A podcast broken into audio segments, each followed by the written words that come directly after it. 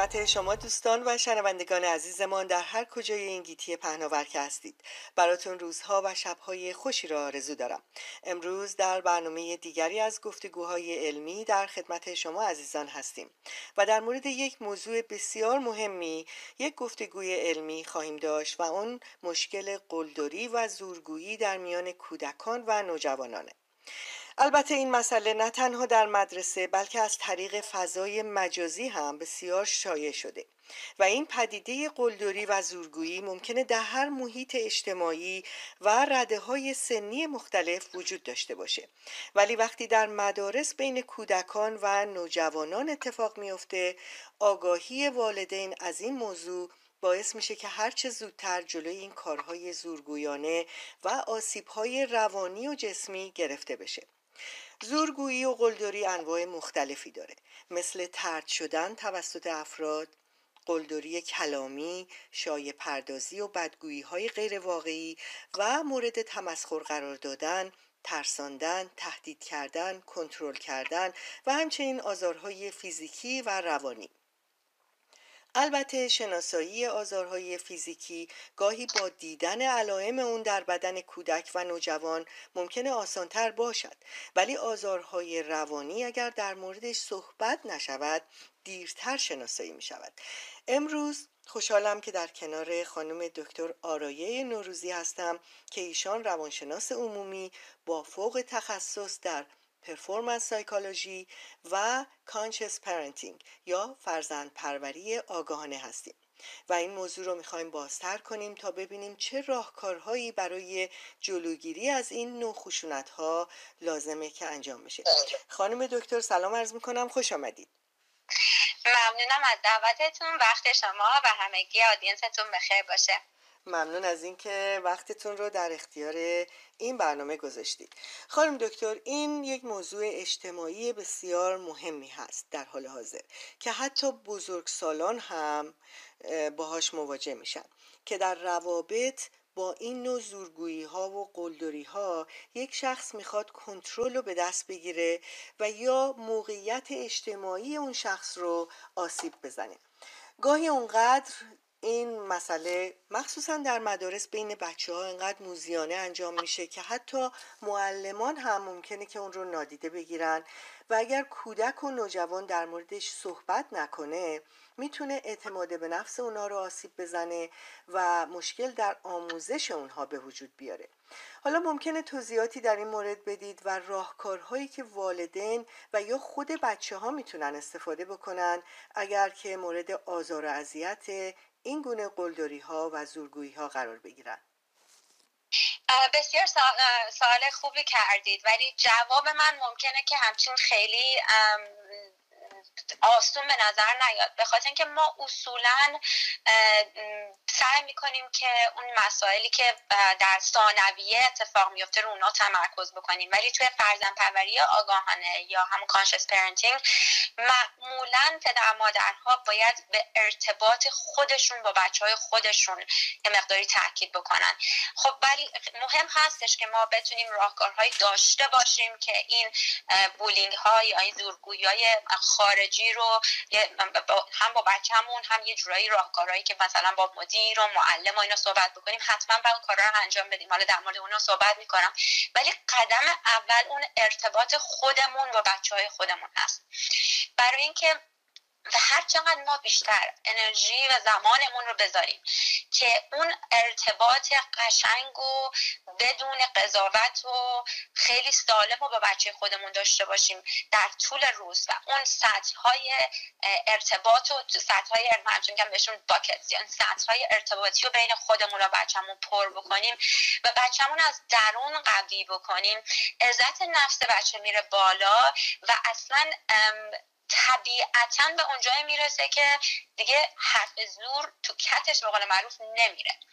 بنابراین من فکر می‌کنم اول که ما حس همچین بیقدرتی بکنیم حس عجز و زجر بکنیم که شاید یه بچه داره بچه منو بولی می‌کنه یا حتی معلمی داره بچه من بولی می‌کنه بدونیم که نه قدرت با ماست و ما باید تا اونجا که می‌تونیم ارتباط خودمون رو به بچه خودمون ببریم بالا عزت نفس بهش بدیم باهاش صحبت کنیم و توی صحبت هامون خورده خورده بهش یاد بدیم درس های زندگی یاد بدیم. یعنی عوض که به این مشکل به این حالت خیلی کوتاه مدت و ریزبین نزدیک بین نگاه بکنیم یه جوری بلند مدت به جریان نگاه بکنیم و به بچه درس های زندگی بدیم. یکی از درس های زندگی که می‌تونیم به بچه بدیم در این مورد این هستش که انگلیسیش میشه hurt people hurt people. یعنی کسایی که آزار میدن آزار شدن.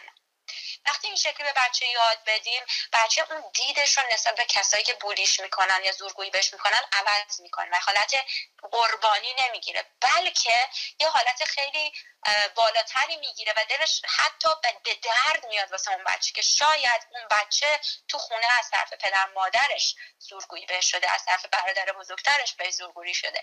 وقتی این درس زندگی بچه ما یاد بگیره و با تمام سلولای وجودش حس بکنه دیگه از اون حالت قربانی میاد بیرون. بنابراین این قدم اوله که ما با بچهمون صحبت بکنیم در مورد اینکه کسی که آزار میده آزار شده و حتما داره اذیت میشه و نمی‌دونه اون حالتهای اون چیزی که می‌خواد چجوری کامیونیکیت کنه بگه و از خود خودش رو دوست نداره و بنابراین داره یه کسی رو آزار میده که خودش حس بهتری داشته باشه. و خب این من اشتباهه. و به بچم یاد بدیم که این اصلا به تو ربطی نداره. ربط به اون آدم داره. در قدم دوم باید حتما راهکارهایی و تکنیکهایی به بچه یاد بدیم که بتونه از خودش دفاع کنه. برای که خب فقط دونستن این خب کاری رو دعوا نمی‌کنه. اون بچه التیام پیدا نمی‌کنه و هنوز ممکنه که خشونت فیزیکی یا روحی به بچه ما وارد کنه. بنابراین یکی از بهترین راهکارهایی که خیلی خوبم کار می‌کنیم با بچه ها تو هر سنی role play کردن یا نقش بازی کردنه. و این لازمش اینه که همونش که گفتم ارتباط ما با بچه بسیار نزدیک باشه و بچه بتونه با ما صحبت بکنه. نه که ما بخوایم یه چیزی رو fix کنیم راه حل بدیم بکن نکن بکنیم. به محضی که ما بخوایم این کار رو بکنیم و بچه اصلا با ما در میون نمی‌ذاره. ما خیلی باید آروم و بدون قضاوت حرفا رو گوش بدیم هم دردی بکنیم. و عوض اینکه راه حل بدیم سوال کنیم. خب به نظر تو چی اینجوری؟ به نظر تو چرا این کار داره انجام میده؟ به نظر تو بهترین کار چیه؟ و بعد می‌تونیم این نقش بازی کنیم role play بکنیم و بگیم okay مثلا راستش بخوام من این چون مسئله خیلی شخصیه من شاید دو سه ماه پیش این اتفاق واسه من افتاد و پسر من همچین اتفاقی افتاد واسه یه مقداری قدش کوتاست تو مدرسه و بولی می‌شد. و یک بچه یک از حتی یک از دوستاش خشونت فیزیکی سرش می‌کرد. و ما رول پلی کردیم و دو سه چهار بار تمرین کرد که وقتی این پسر میاد گردنش رو می‌گیره چه کار بکنه و چی بگه. و چند, چند بار که تمرین کرد دو سه روز بعد به من گفت دیگه اون پسر این کار نمی‌کنه چون من محکم بهش گفتم من دوست ندارم تو این کار رو بکنی. بنابراین این خیلی مهمه که با بچه‌مون هم ارتباط ارتباط خودمون باش ببریم بالا که بتونه با ما صحبت کنه. شماره یک. شماره دو آگاهی بهش بدیم که کسی که شما داره اذیت می‌کنه. چون من این پسر من خودم می‌شناسم و می‌دونم چقدر این پدره بسیار سختگیری داره.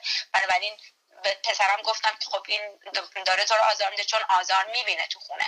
و اون آگاهی به بچه بدیم که بچه حس قربانی نکنه و ندونه فکر نکنه این مسئله شخصیه بدونه که این بچه خودش آزار دیده و شماره سوم این هستش که ما تمرین بکنیم که در اون لحظه چه کارهایی بکنه. اگر بسیار بولی کردن یا این زورگوی خشونت بسیار زیاده حتما باید صحبت بکنه با معلمی با مدیری. و بعد اگه لازم باشه اگه خیلی زیاد باشه حتما ما باید وارد بشیم با مدیر با معلم باید صحبت بکنیم. به خاطر اینکه بسیار اثرات بد و نظرات روانی بسیار بدی در آینده برای بچه‌مون خواهد داشت. چه نکته خیلی خوبی رو اشاره کردید. سبک فرزند پروری خانواده ها خیلی رو این موضوع اهمیت داره.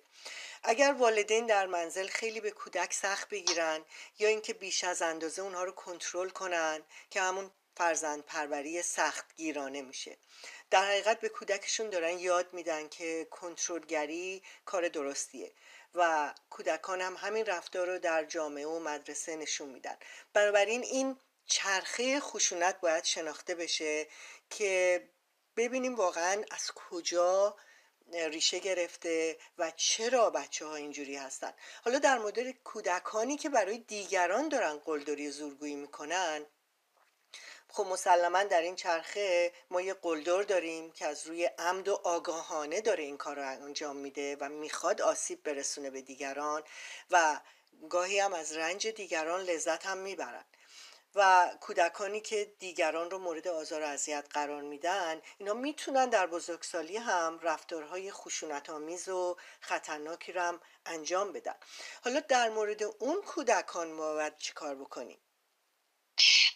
یه نکته گفتید که اینا آگاهانه دارن این کار می‌کنن. من می‌خوام بگم که احتمالا این آدما این بچه ها حس خوبی ندارن بسیار بهشون زورگویی میشه پدر مادر سختگیری دارن شاید خشونت فیزیکی بهشون بشه و اینجوری دارن اون حالتی که اون حالت ضعفی رو که دارن این شکلی با قلدر نمایی و زورگویی واسه خودشون جبران می‌کنن.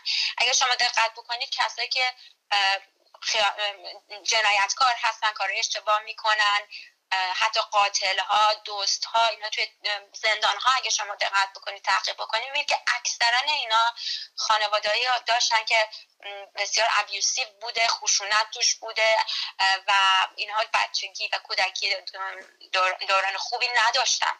به خاطر همین باعث میشه که این اشتباه ها رو انجام بدن. ولی من فکر کنم هیچ کس هیچ کنم از ما من اعتقادم این هستش که ما اکثر کارمون ناآگاهانه هست و انتخاب آگاهانه اصلا اصولا یک افسانه است. تا زمانی که ما آگاه بشیم که چه افکاری که ناآگاهانه تو ذهن ما هست بودن 100 هزار تا 50 هزار تا 100 هزار ما فکر درونم مغزمون هست که اینا ناآگاهانه است. تا زمانی که تمرین بکنیم و این افکار رو آگاه بشیم بهشون و اینها رو ببریم زیر سوال ما آگاهانه زندگی نمی کنیم. برای کسی داره آگاهانه به کسی صدمه می‌زنه.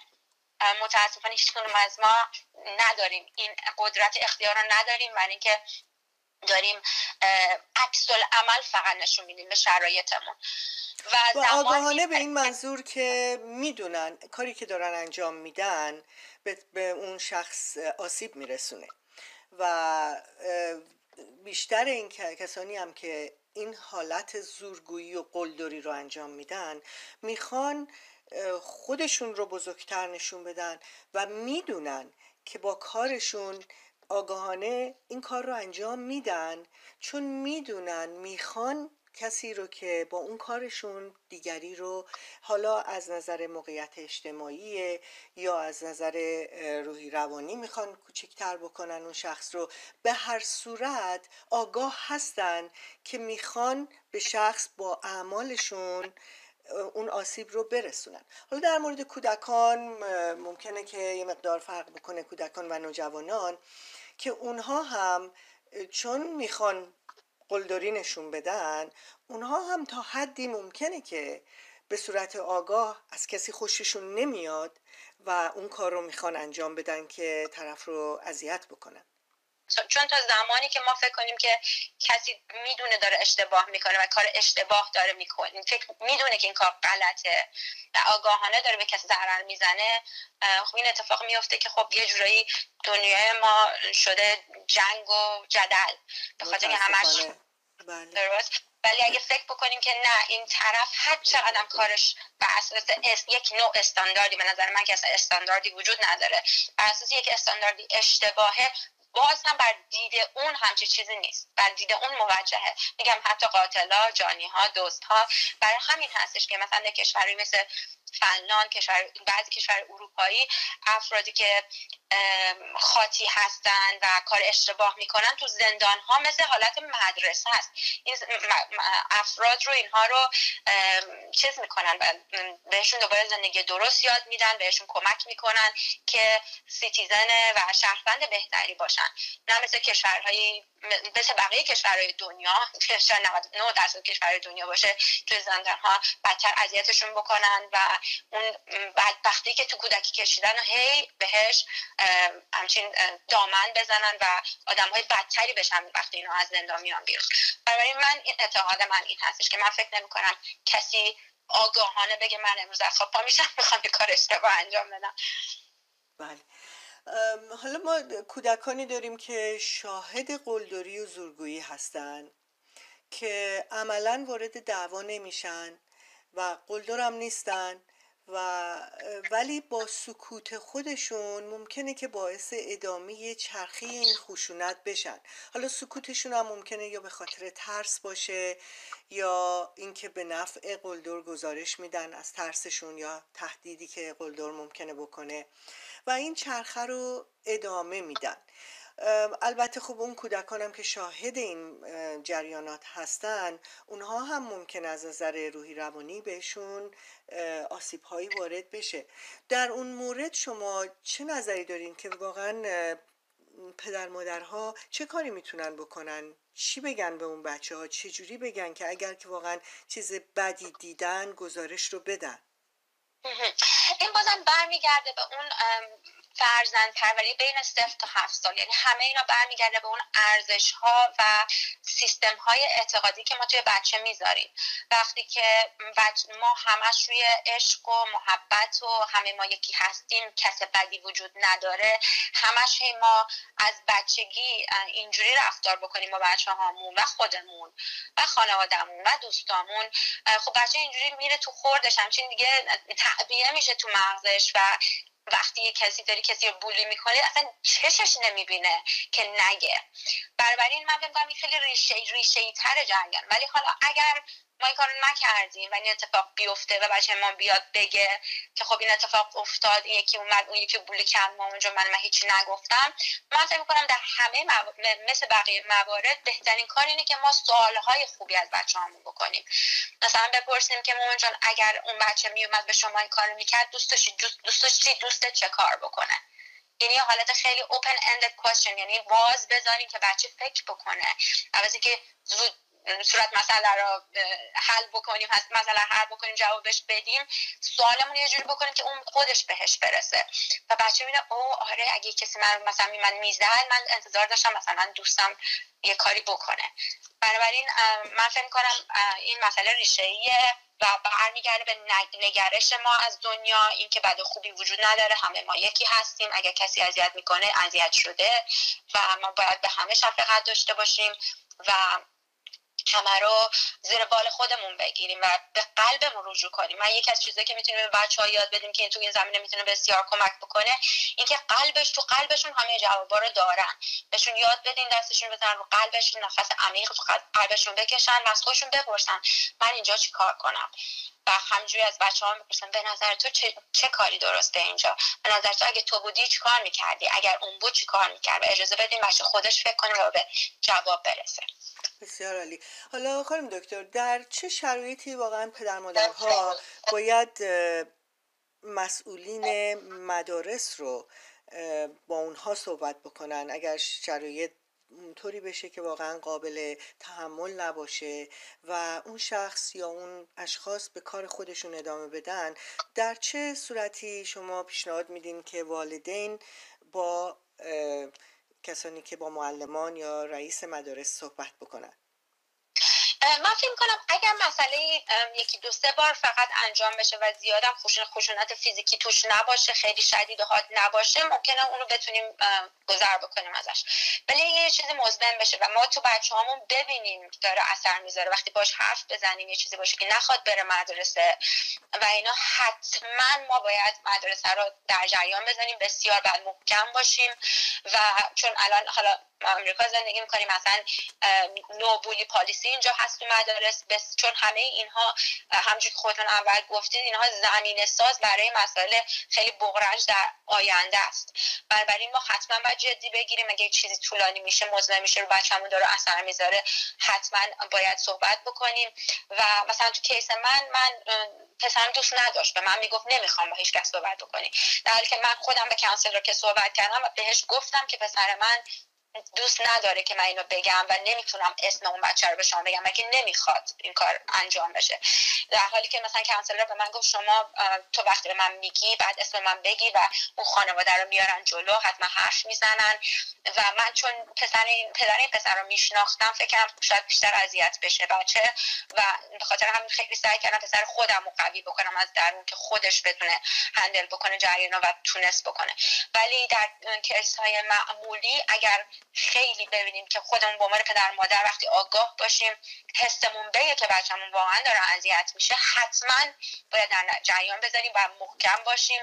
بعد بگیم که بچه ما روش رو درسش رو زندگیش داره اثر می‌ذاره و مدیر و معلم و کانسلر مدرسه مسئول این هستن که حتما رسیدگی بکنن و خانواده اون بچه رو بیارن. ولی نه با حالت دوباره تنبیه بشه اون بچه از این موضع بیان که این بچه حتما داره تو خونه اذیت میشه. حالا از یه طریقی و برای اون بچه هم برای این کسی که بولی می‌کنه قلدری می‌کنه هم شفقت داشته باشن و بتونن خیلی با مهربانی و دلسوزی مثلا رو حل بکنن واسه دو نفر هر دو هر دو طرف. بسیار عالی. دوستان عزیز امروز خانم دکتر نوروزی مهمان ما بودن. امروز ایشان را در مورد قلدری و مشکلاتی که در مورد زورگویی در مدارس برای کودکان و نوجوانان پیش میاد صحبت کردن. ایشان روانشناس و مربی تحول زندگی هستند. خانم دکتر باز هم ممنون از شما و تا جلسه آینده روز روزگار به شما خوش. ممنونم. خدا نگهدار.